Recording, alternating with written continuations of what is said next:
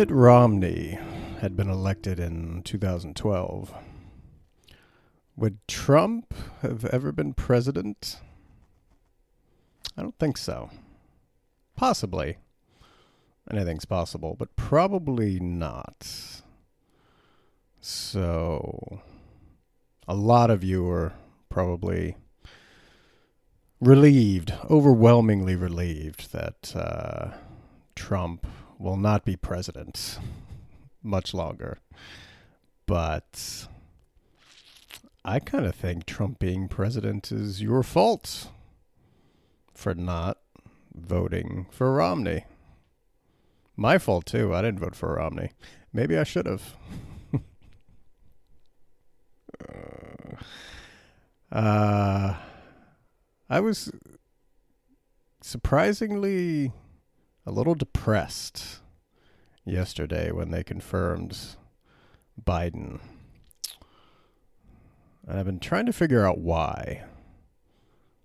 Mm, I think it's because I don't think Democrats learned any lessons in the last four years. And now that the uh, the era of Trump, I don't even know if it's over, the era of Trump, but let's say it's over. If Democrats are just going to not learn any lessons from their loss four years ago, just treat it as an anomaly, um, I don't feel Democrats have really done any soul searching or really any inquiry, inquiries into why uh, people voted for Trump last time. So I don't know that uh, clearly Trump is incompetent, but you know, he had to go. But I was almost kind of willing, not that I have any say in it, but I was kind of thinking maybe America needs another four years of Trump to really let it sink in of uh, where our problems really are. Like if Trump had been reelected, um, even if he'd eked out, you know, a a small uh, majority of the popular vote, like you know, voting voting for Trump was kind of like voting for Biden. Nobody is really uh, inspired by Biden. Not that I know of. Most everyone I know hates Trump. They wanted him out. None of them really, Biden was not their guy. Most everybody, a few liked Bernie. Most of the women I know hate Bernie for some reason. I don't really know why. Um, or because they hate Bernie bros. They hate Bernie. And it's sort of like, well, Bernie is not his bros, but I don't know. Uh, most were for Warren, you know, because she's a woman. Um, nobody was for Kamala. But now we've got Biden, which is good enough for most everybody because he's not Trump. But that's how Trump got elected. Trump's got definitely a vocal diehards, but at least half of his people who voted for Trump just voted for him because he wasn't Hillary. You know, Trump being elected was more an indictment of Hillary than it was any support of his policies. And uh, that's really Biden's election. It's just an indictment of Trump. So I don't know. Now we have a milk toast president who inspires no one. He's an an affable uncle who we never think about until he flirts with our girlfriend girlfriend at Thanksgiving. And then we laugh it off and ask how his chemo is going. And he says something like, you know, every day I'm not pushing up daisies as a gift. And then before next Thanksgiving, he dies, and uh, we're too busy to go to the funeral. You know, we have we have shit to do, and uh, we liked him, but we weren't that close. Hopefully, we learned some lessons. But uh, yeah, I was oddly depressed. I live in D.C. As soon as CNN announced it, like horns were honking, people are out in the streets. It still wasn't. Uh, it wasn't like when Obama got elected. Obama's election seemed like a real, uh, you know, that was like winning a war almost.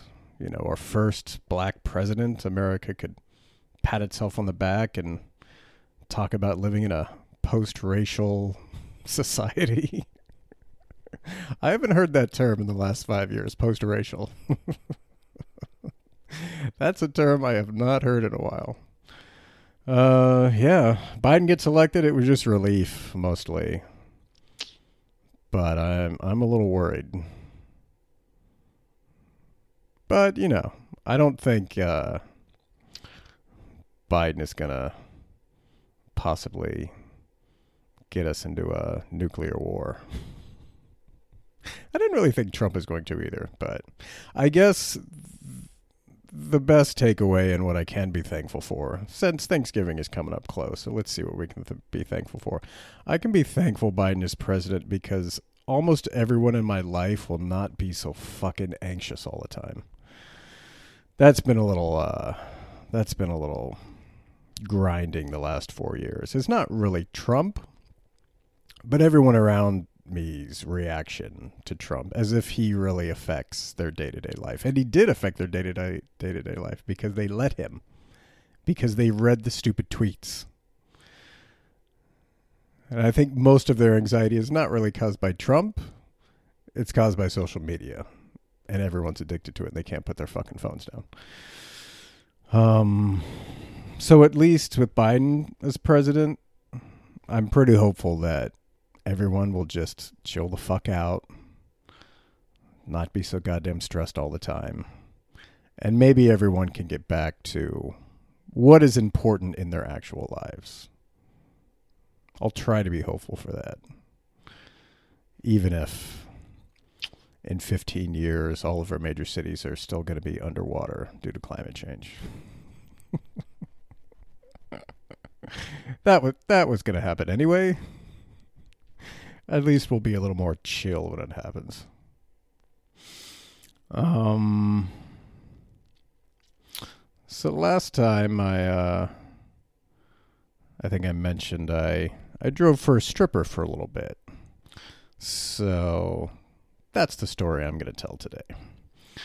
In the uh, kind of late spring, early summer of 2002, um, actually, maybe it was. I think it was. I don't know. I remember being kind of cold. Like, not hot. Somewhere in 2002. Maybe it was. No, it couldn't have been the fall. Because we were getting ready to go to Iraq, so we were busy. Maybe it was like. It was probably just late spring. Yeah. Oh yeah, no, I did start. It was kind of cold, and then by the time I quit, uh, yeah, that's right. I had to start not wearing sweaters. so this was like spring into yeah, we'll just say spring of 2002. It was post 9/11, back when America had only two genders. Back when most liberals were cool with gay marriage as long as it wasn't happening in their neighborhood and uh, back when Islamophobia was still okay. Back when the government used terrorism as an excuse to chip away at the Constitution because COVID didn't exist yet. The good old days. America had been fighting the Taliban in Afghanistan for about six months. Afghanistan was still pretty new.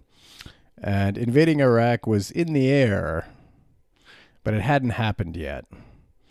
Uh, but I was in the army at the time, and we were training as if it was a certainty. We were getting ready to go. We hadn't gotten the word yet, but we were getting our ducks in a row. And uh, that was actually a pretty cool time for me in the army. We had a, a flood of money for training.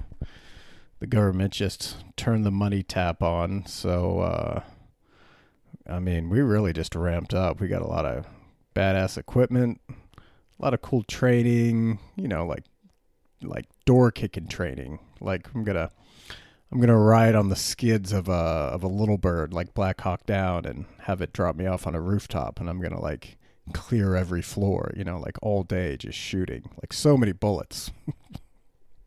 like blisters, little blisters on my thumbs from uh continually like loading rounds into a magazine. Just uh yeah, that was a good time. And uh I also had a fair amount of time off. Um because a lot of us were coming back from uh deployments, you know, looking for Al Qaeda and uh you know, all over the Middle East. Afghanistan was the main focus, but you know, we had people going all over. Um, and then because I think they were pretty sure we were going into Iraq, they also wanted to give us a fair amount of time off. Because most, you know, especially most in my unit, most of the guys were married and they had families.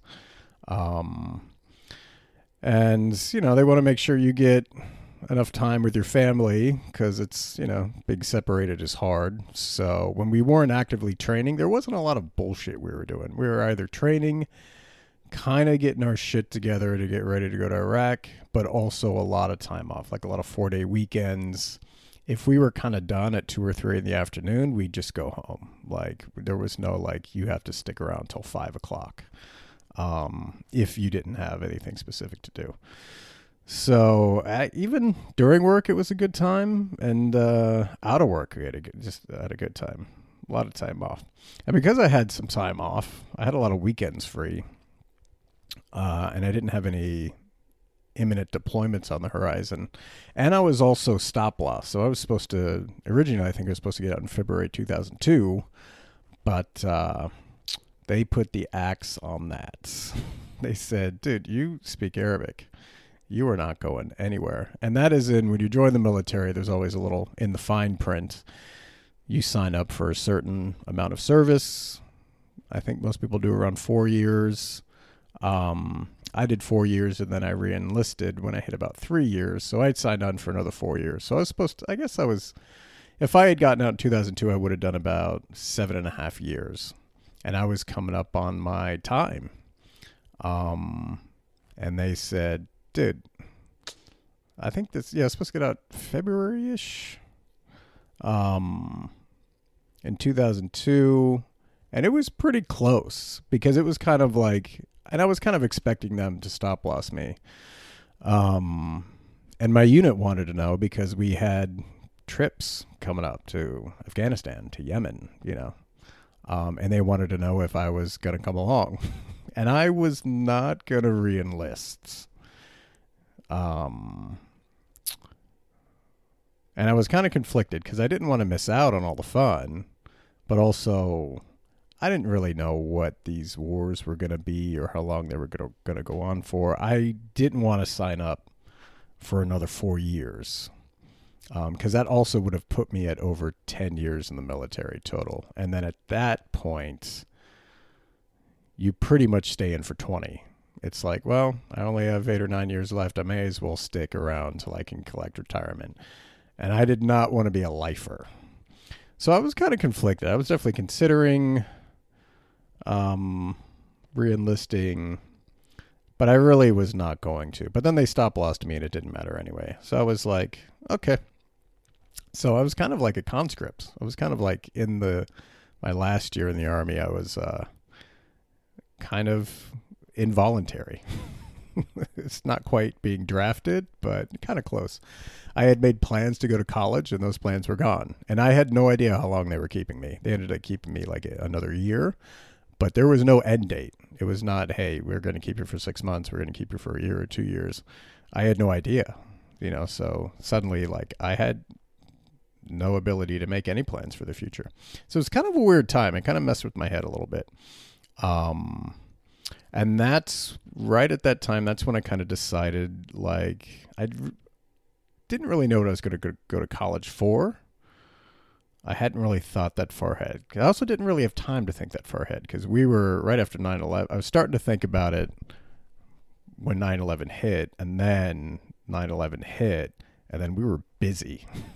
like, I didn't know if there was a future to plan for after 9 11. Um, so I wasn't thinking about getting out and going to college or anything like that. Uh, I probably should have been, but I was very like in the present. Um, so I didn't really have, you know, I had got accepted to a college. I had no idea what I was going to study. So not being able to go wasn't a huge deal. And then I really, then I kind of had time. They stop lossed me, but I didn't go anywhere right away, which was also kind of frustrating. It's like, well, if you're keeping me, send me somewhere. Like, let's go blow some shit up. Otherwise, what am I doing here? So I really, then I had time to think about what I wanted to do. And I realized, like, I guess I was kind of sort of thinking I might study engineering. But then I was like, I don't want to do that shit. And then I was like, well, let me write. I was thinking, what can I do now? Since I've got time on my hands, I'm like, well, I've always kind of thought about writing I don't know, movies or TV or books, or I didn't really have an idea what I wanted to write. But I'd always kind of thought about writing, and I did write a little in high school. I had like one creative writing class, which I did enjoy, but then I never did it again. But I'd always kind of think in terms of stories, and I would create little poems in my head, and I would just kind of memorize them. And, you know, basically, I was writing poetry. I just never wrote it down. It was just always in my head. It very very mnemonic, very kind of lyrical. Uh, they would rhyme. It's just something I enjoyed doing when I was bored in the army, and I was bored a lot. so I was like, well, let's try writing. At least that's something I can do now. I can get a bunch of books on writing and just start writing. I don't need anybody's permission to do it. So I kind of started doing that. And then I got it in my head like, well, I need more stories. I need to live more. I need to experience more.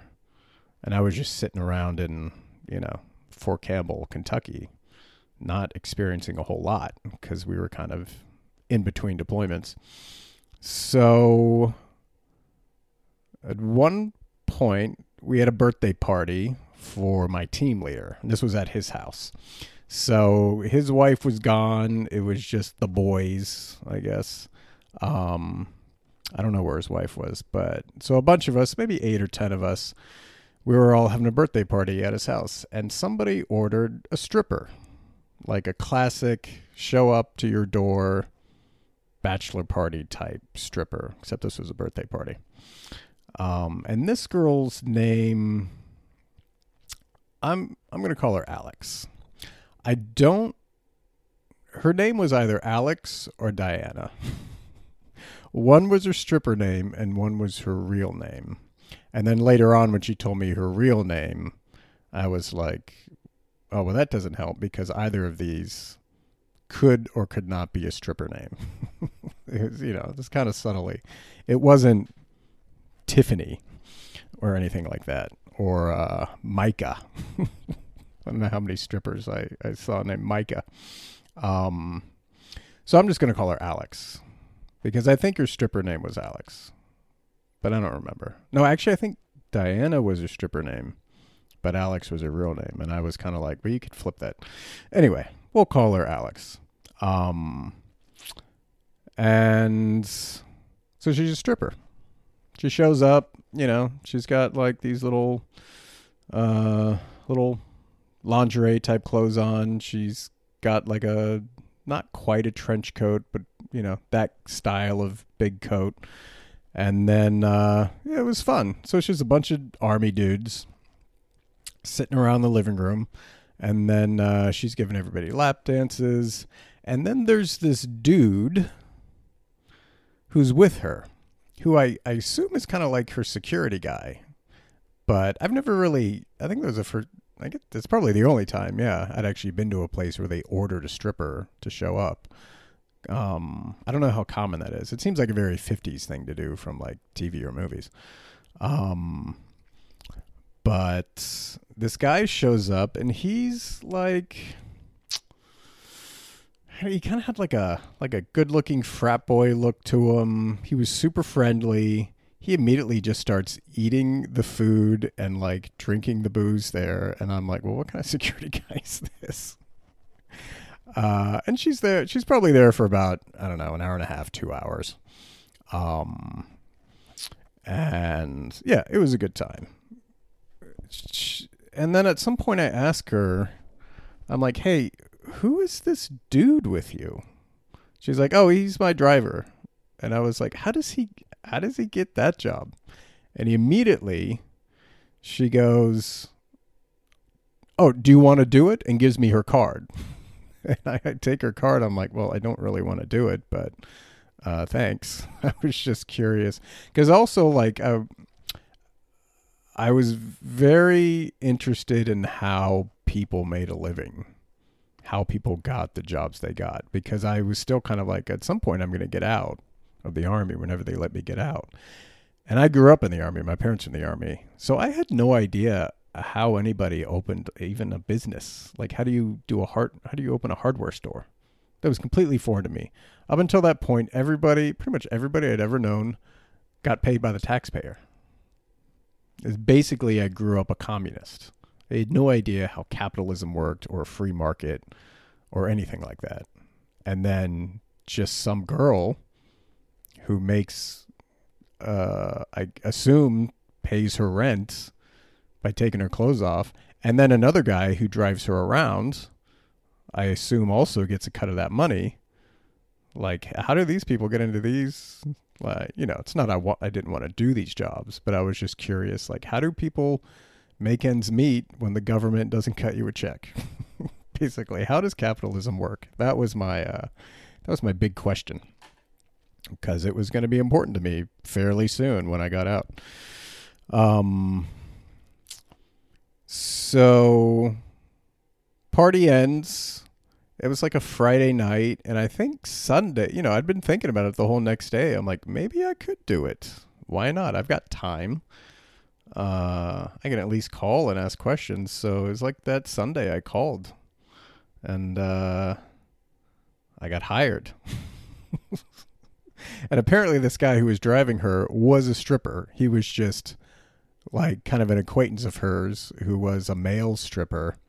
And then he was just kind of with her for, you know, I guess ostensibly security. Although I'm like, that dude's not like, what's he to do in a tough situation? Because he's just kind of like a, you know, like a skinny, kind of buff, vaguely good looking dude. You know, he wasn't like a, he wasn't like a Magic Mike, uh, super muscly dude. Um, yeah, so she said she didn't like having him along because he wasn't that professional. He was usually late. He drank a lot. he like ate all the people's food he showed up to, and I'm like, yeah, I can see how that'd be kind of a pain in the ass. Um, and I was like, sure, let me get some, let me get some stories. You know, I always wanted to have stories.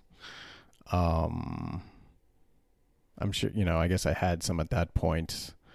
I never felt that any stories I had were really worth telling again once I'd lived them. It's, it's kind of why I do this podcast. It's like, well, let me go back and find some of these stories and see if they are worth telling. Um, it's sort of like I'm bored by my own stories. I already know how they end, so they're not that interesting to me. But especially when I was, you know, early 20s, you know, I really kind of envied older people, and older I mean by like 30, 30, 35, who had cool, fun stories.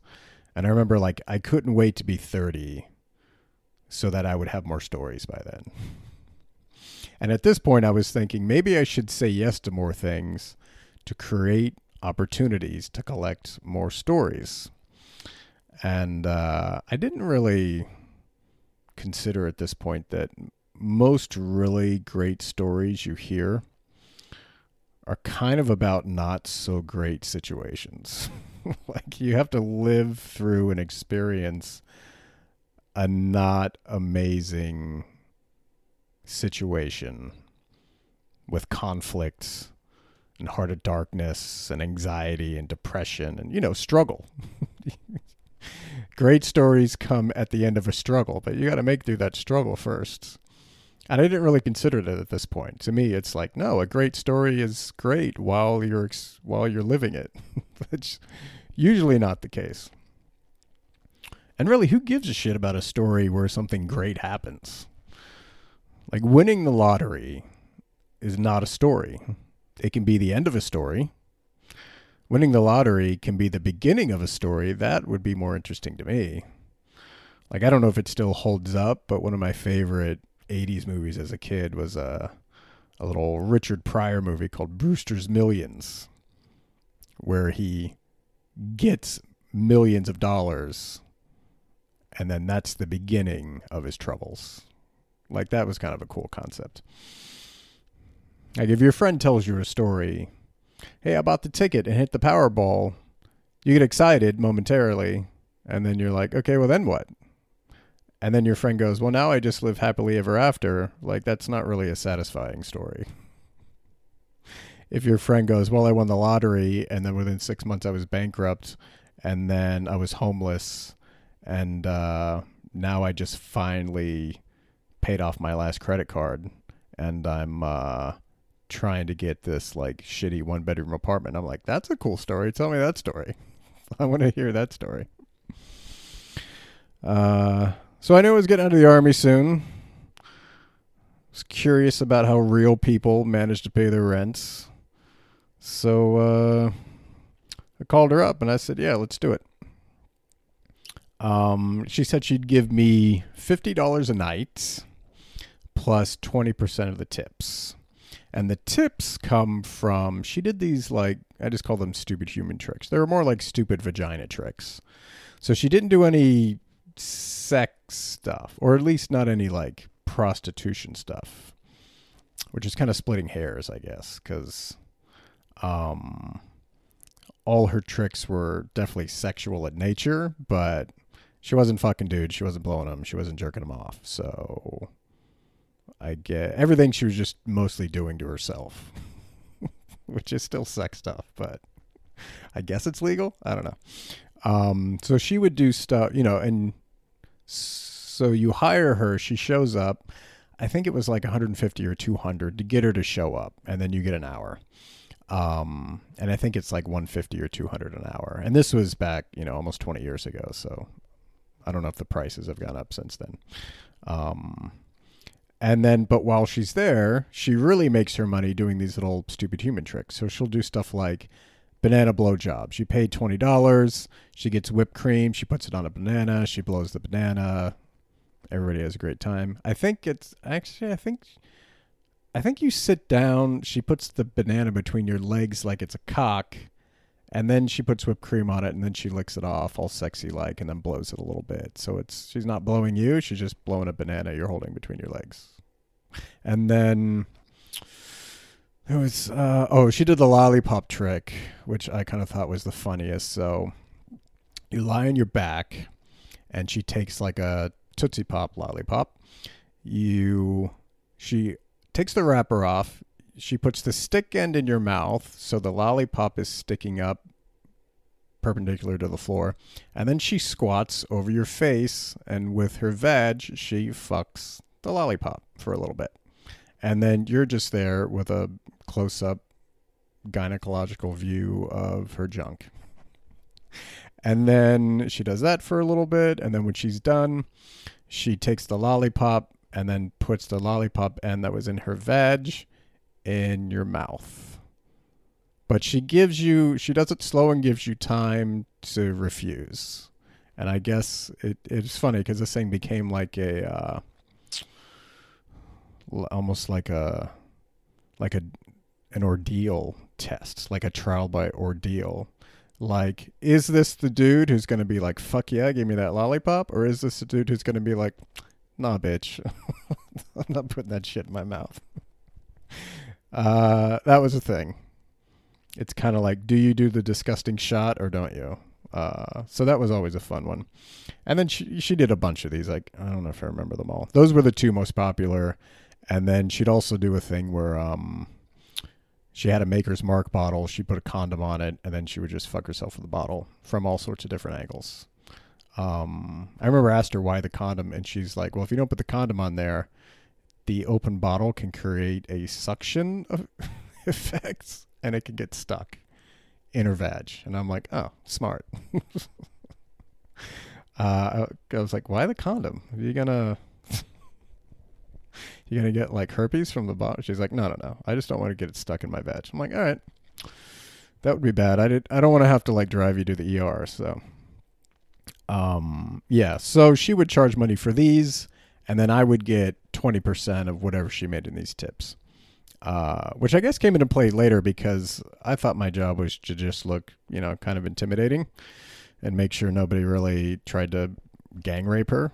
But I was also kind of supposed to sell sell people on these things, which I'm never been a great salesman. Um, so I was not great at that. I sold a few. I kind of, you know, after a couple nights, I figured out, oh, this is how I can produce more interest. Um, so I was hired. Yeah, she lived in Nashville, and uh, I drove her all over the goddamn place. Usually to the various suburbs of Nashville, sometimes actually downtown in Nashville. Um, but these were usually like to a house, like a suburban house. Um, the first engagement, that was the term she used for a gig. She called them engagements.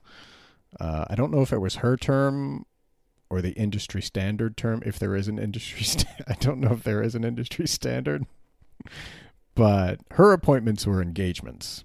And the first one was a fucking bust. It was like disappointing. So I drove her to like a hotel room. Really, it's like a motel room. And the door was on the outside of the building. So I think that's a motel. Um, and I didn't actually go in the room. I think there were two or three guys in there and they didn't want me to come in. They only wanted her to come in, and they looked pretty young. And uh, she asked for ID because you know she was nominally responsible. She didn't want to get busted for like, you know, get naked for sixteen year olds. Uh, they would not show her any ID, so they were probably high school kids. Uh, and I had seen a similar scene like this in Leaving Las Vegas with Elizabeth Shue and I was like, this is a bad idea. But she was a pro. She was pretty street smart. Clearly, she had no idea of going in there, or she had no intention of going in there. Um, so we went back to the car. She called the booker. Uh, and I guess their credit card is already charged. So like you pay up front and then she shows up. So she still got whatever she, I think she got 50% or whatever of the credit card charge. And then the other half goes to the booker.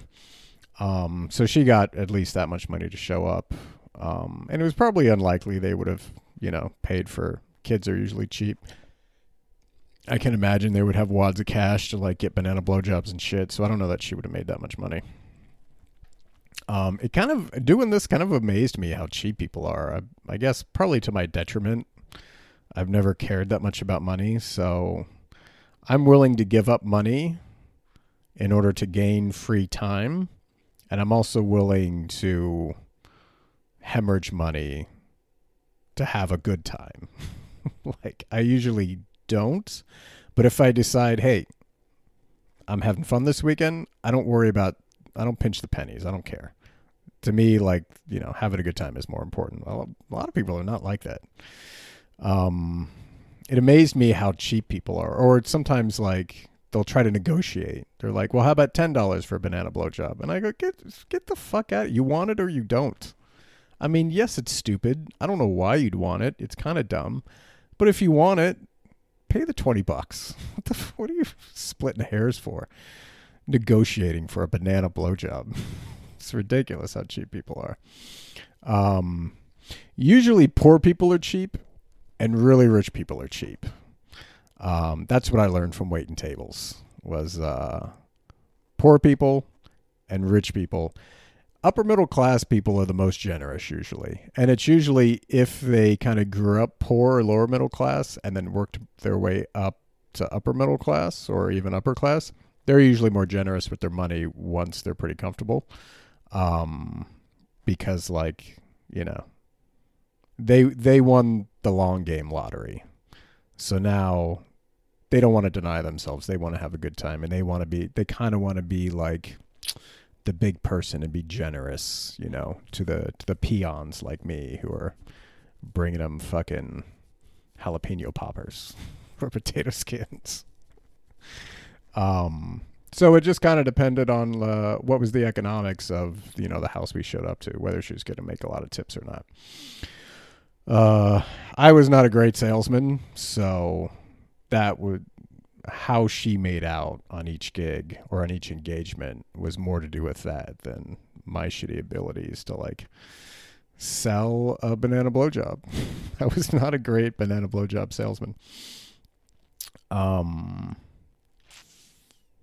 it's hard to be unapproachable and intimidating and also sales oriented. These things don't really go great together. Uh, so yeah, after that first busted engagement, uh, we drove around a bit and then we just kind of stopped at a diner because she was trying to see if her booker could like get her another gig that night. Um, but she didn't get one, so I drove her home.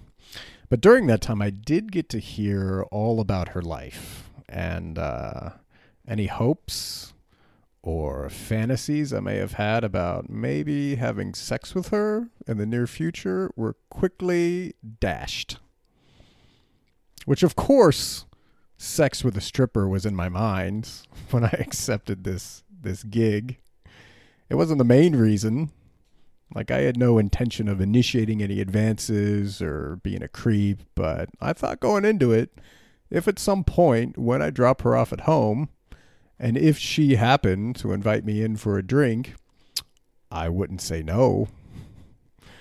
But that first night was too much information too soon about her trials and tribulations and traumas. And I thought to myself, I really hope I don't end up fucking this girl.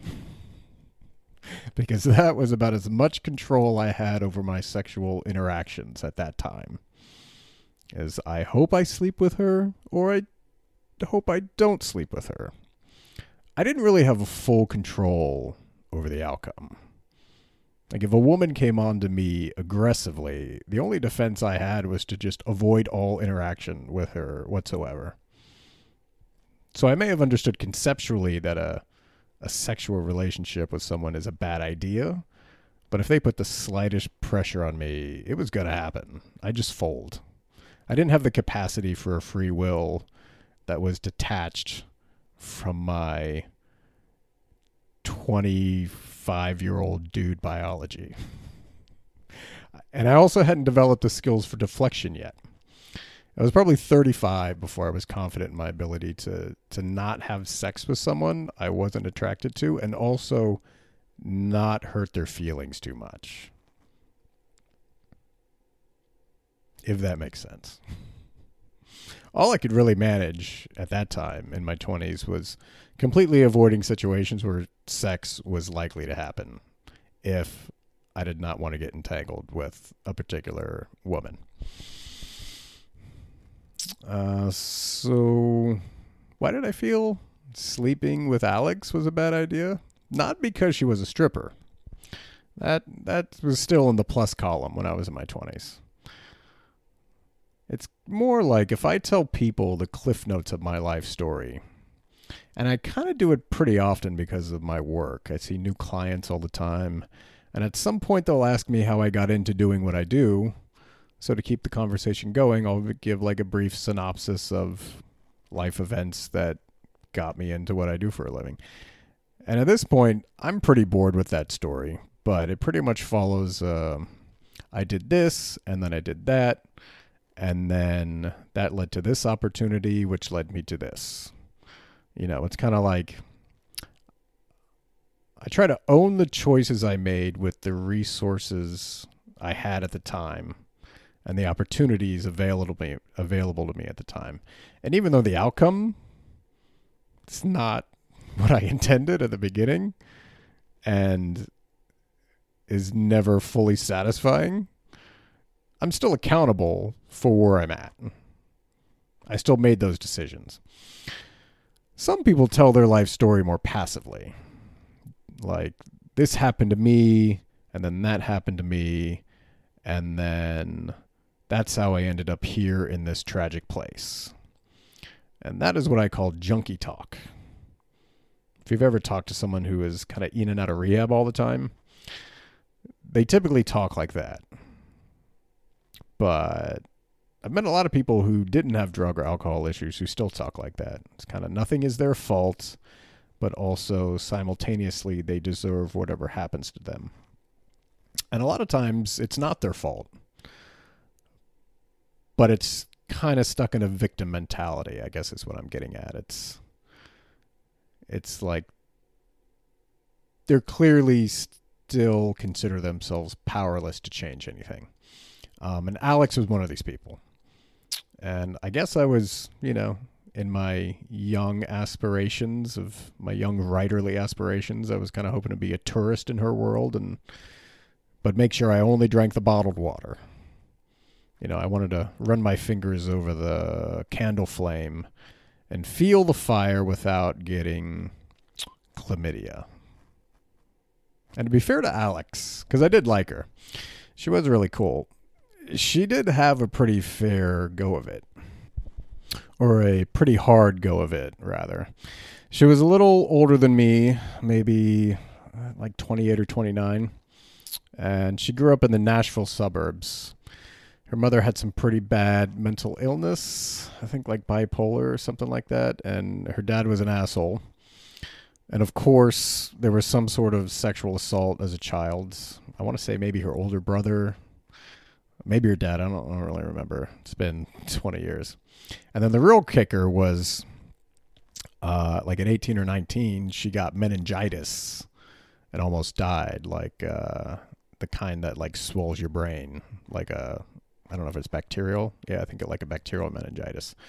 And she was, you know, and this was maybe 10 years before, and she was still paying off the medical bills from that because she had like no help from her family, no health insurance or anything.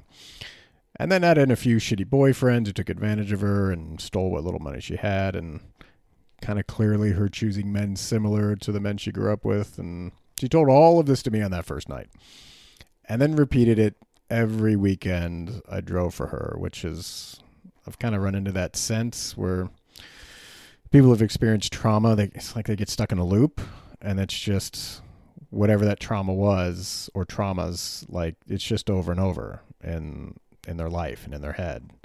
Um, and I'm fucking dumb enough. Like I try to help them out of it with logic, and I'm constantly reminded that I'm not qualified to do that. of course, the way out seems clear to me. I'm not living in it, but I don't know what I'm talking about. So stop trying to fix people, Patrick. Um, like, is there anything more useless in life than logic? I mean, forget about logic being racist. I know, I know now it's racist, but what does it matter if logic is racist when it has no ability to compete with our obsessive self indulgence? Like, logic is an unemployed West Virginia coal miner. Logic is Joe the plumber. It's a suburban hockey mom, invisible and irrelevant and ineffectual, and guaranteed not to help your election prospects.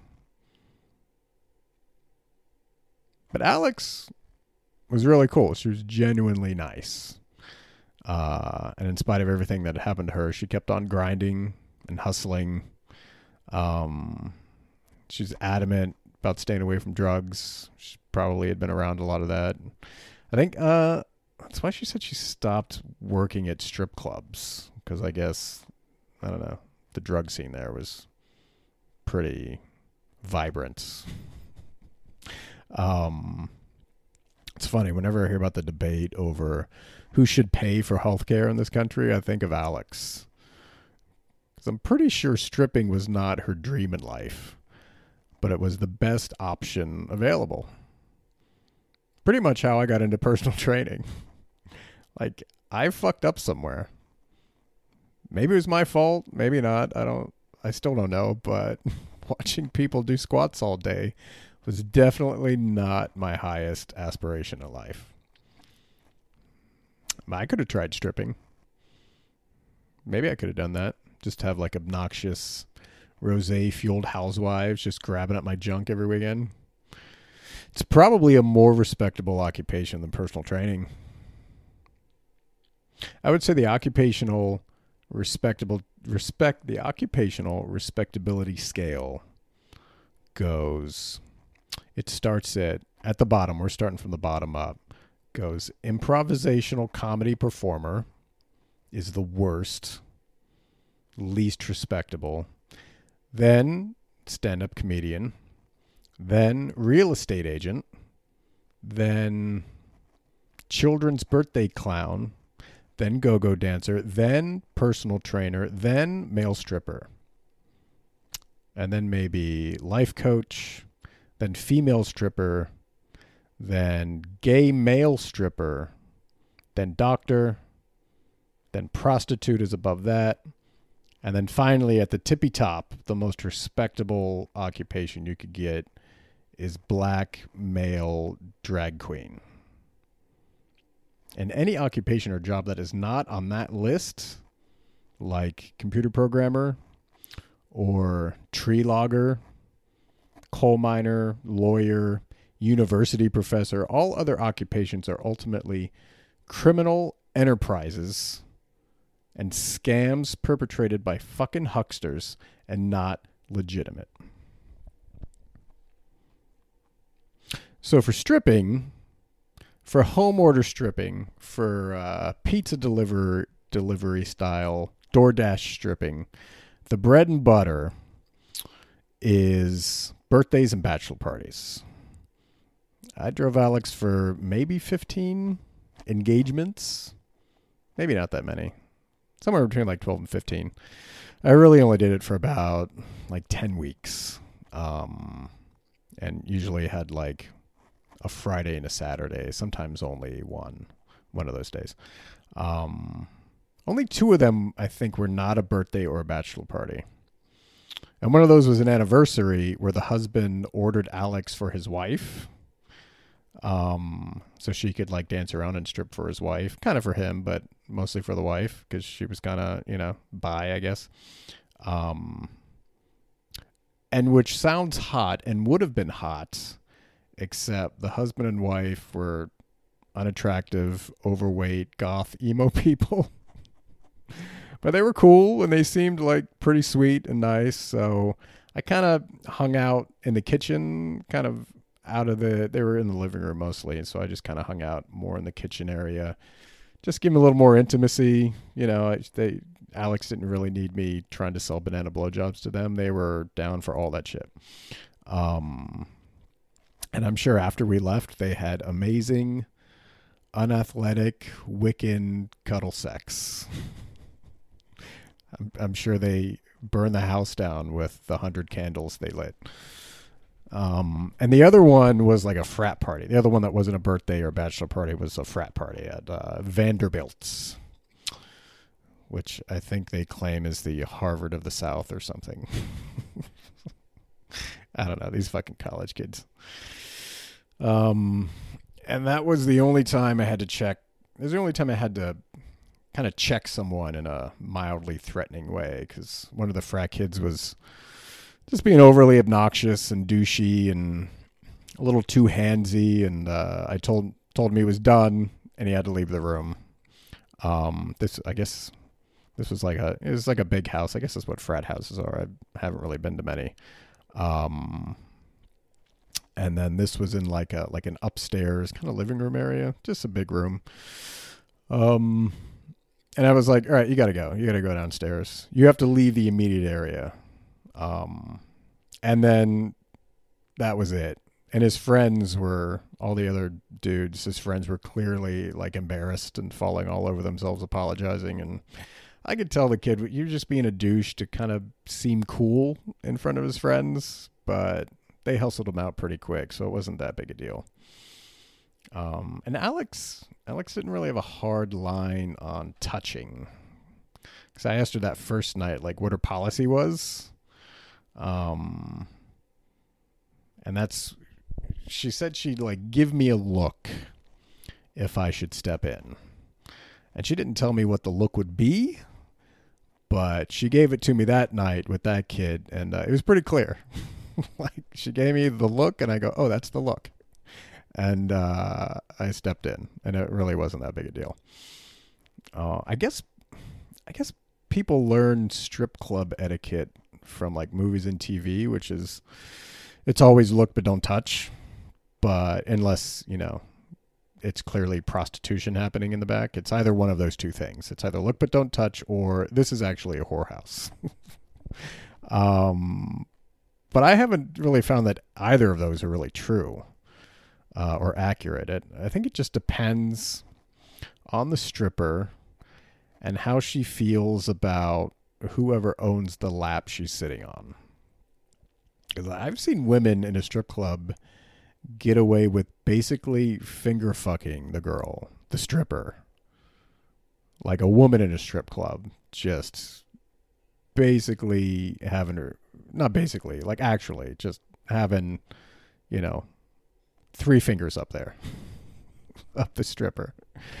And I've seen slippers kind of like strippers like slap a dude's hand that kind of brushes her thigh, but then keep dancing. And I've never seen a stripper get up and leave in a huff or run away crying. Like, I haven't been to that many strip clubs, so I'm sure it happens, but, you know, it wasn't the norm from what I've seen.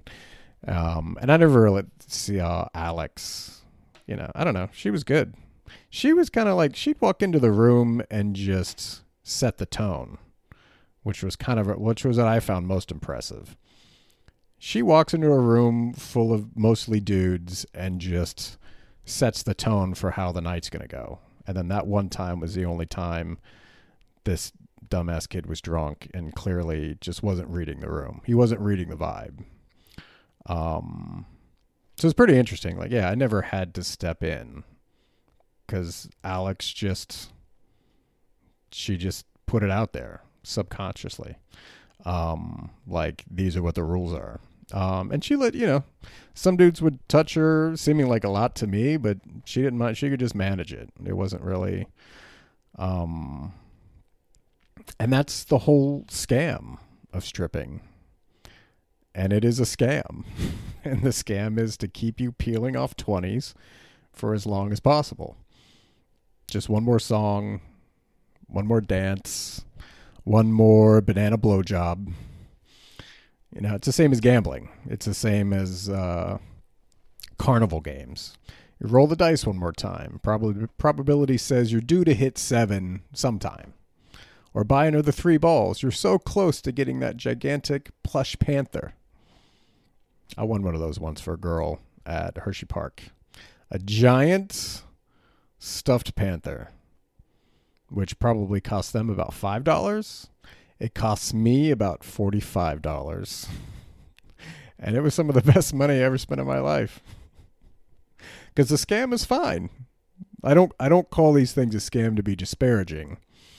Because you can have a great time engaging in a scam so long as you keep account of your finances and manage your expectations. You get a nice hormonal rush out of the experience and hopefully a fun story. And just keep in mind that, like life, the experience has no enduring essence and will never be completely satisfying. Although winning that giant stuffed panther came pretty fucking close. That was pretty satisfying. Uh, one of the cooler engagements we worked was an El Salvadorian birthday. I don't know if everyone was El Salvadorian, but I saw a lot of tattoos that said El Salvador, and also a lot of Virgin Mary tattoos along with those, and a fair amount of bling. Was it a gang party? I don't know. I still don't know. It didn't have like the vibe of what I would think of like a Latin gang would be, like an MS13 gang with. There definitely weren't like copious face tattoos. Um, it didn't make me think of an American Me, if you've ever seen that disturbing movie. It was not really a, a Vatos Locos Forever man. It wasn't one of those. Um, it was a big house party in a nice you know, McMansion type house in a nice neighborhood in a Nashville suburb. Um, but it had like a working class vibe. Um, some dudes were hanging out in suits, some in wife beaters, and then mostly high end SUVs parked along the streets. I didn't really see lowriders. Although I don't know if that's only a Mexican thing or a Latin thing in general. I'm not quite sure. I'm not up on lowrider culture. Um, there's a lot of booze, a lot of weed, but I don't remember seeing any hard drugs around. Uh, if it was a gang party, it was like a Latino Sopranos kind of vibe. um, but maybe every maybe everyone was a software engineer. I don't know, but it was really cool. Everyone was having fun, and then there were like six other strippers there because this was like a big party. So they just called a bunch of strippers. One was not enough. They wanted a house full of them. Although I was the only like babysitter slash driver all these other girls came alone or they came in pairs together. Uh, which Alex did sometimes. I guess like if she couldn't get me, she would like she would go with another stripper friend of hers and they would drive for each other just for like safety's sake, like you know, safety in numbers or something. Um yeah, and a couple of them, a couple of these other strippers gave me their numbers and, you know, tried to hire me. They tried to poach me from Alex because I guess it's hard to find, you know, a reliable dude to try for you because it's not a real job. and uh, the only time I got a little worried at this one was when uh, one of the like I, got, I don't know I think they were all girlfriends maybe they were wives but one of the girlfriends of one of the guys got really mad when uh, he participated in the lollipop squat trick with Alex. the girl he was with was not into that. Um, and I was I was a little worried because it hadn't really occurred to me previously that I might have to defend Alex from a jealous girlfriend. I was worried about like gang rape and me being murdered along also by a bunch of dudes. Uh, up until this point, it, it hadn't even crossed my mind that there might be a jealous girlfriend who was looking to cut a bitch. like that was a new that was a new hazard I hadn't considered. But no knives came out, and Alex made at least twelve hundred dollars for like two hours work that night. Um, that was by far the most profitable profitable night I worked. And then the last night I worked, when a knife did come out, was at a biker birthday party. And it was not a biker gang party. It was it was not a blackout rowdy Sons of Anarchy party. It was more of a middle-aged, upper middle class Harley Davidson enthusiasts birthday party. You know, just some dudes with some money who liked riding Harleys. And that was pretty laid back. That one actually reminded me a lot of my team leader's birthday where I met Alex the first time. Was maybe eight guys, all of them like 50 or above, like between 50 and 60. Um, and they were all like Vietnam vets. Uh, and I think the guy's birthday was, I think he was a software engineer. Um, and it was kind of it was kind of like a Vietnam movie almost. Like they had the cast of characters from the Vietnam movies I've seen. They had a uh, they had this guy who was pretty cool and laid back. He was kind of like a bigger guy, bald. He had a big handlebar mustache.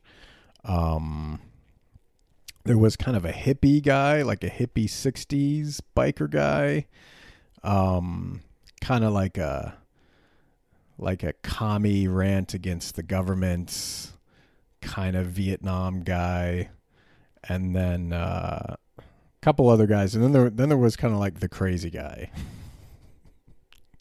he, he's the one who pulled the knife out, uh, not in a dangerous way.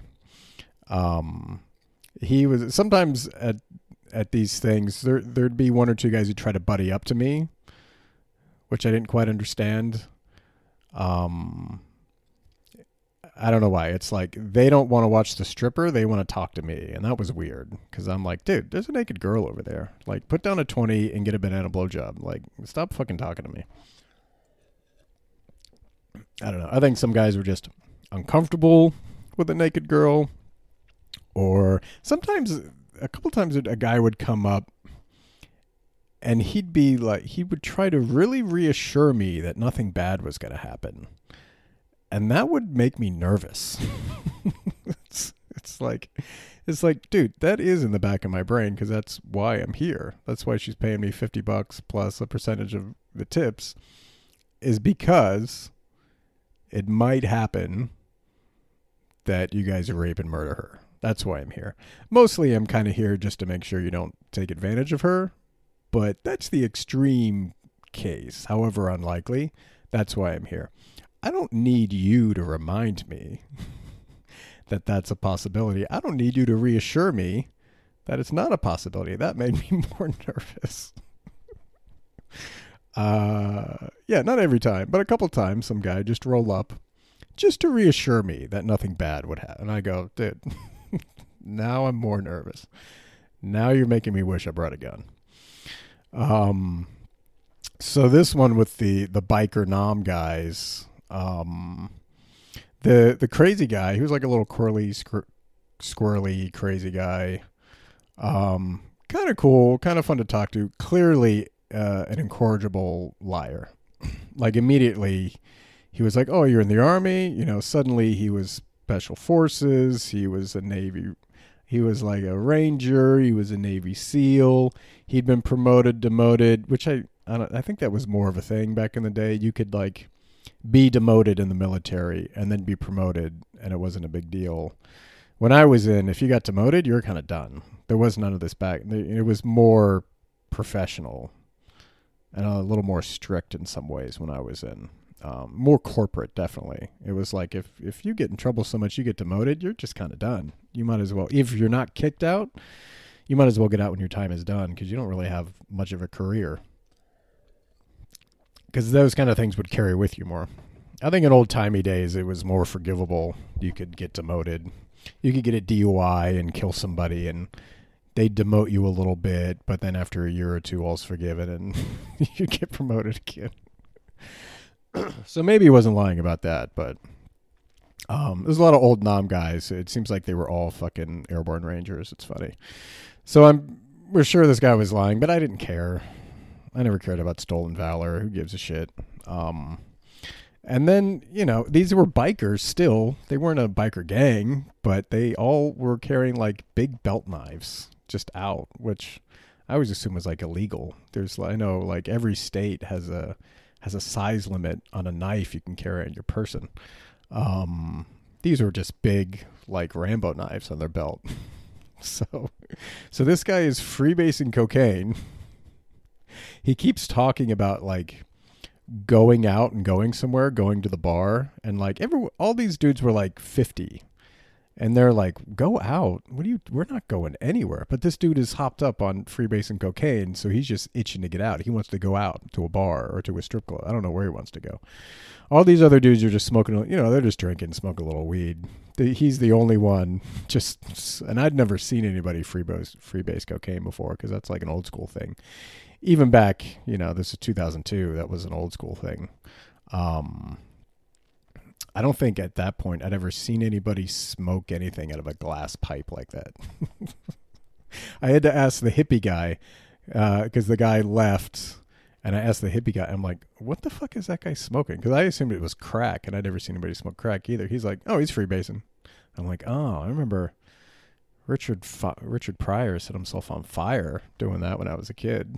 that was that was my only experience with freebasing.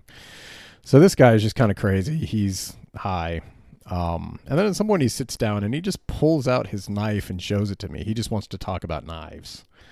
And but I'm like, dude, I'm here with a naked girl, and you just pulled out a knife. I'm not comfortable. so he hands me his knife, and I I hold the knife and I compliment it. You know, say like, yeah, that's a great, yeah, it's great, it's a great knife, and I give it back. Uh, and that was the last time I did it. It's kind of after that, I'm like, that was cool, but that could have gone bad. It could have gone bad easily. And I didn't need the money.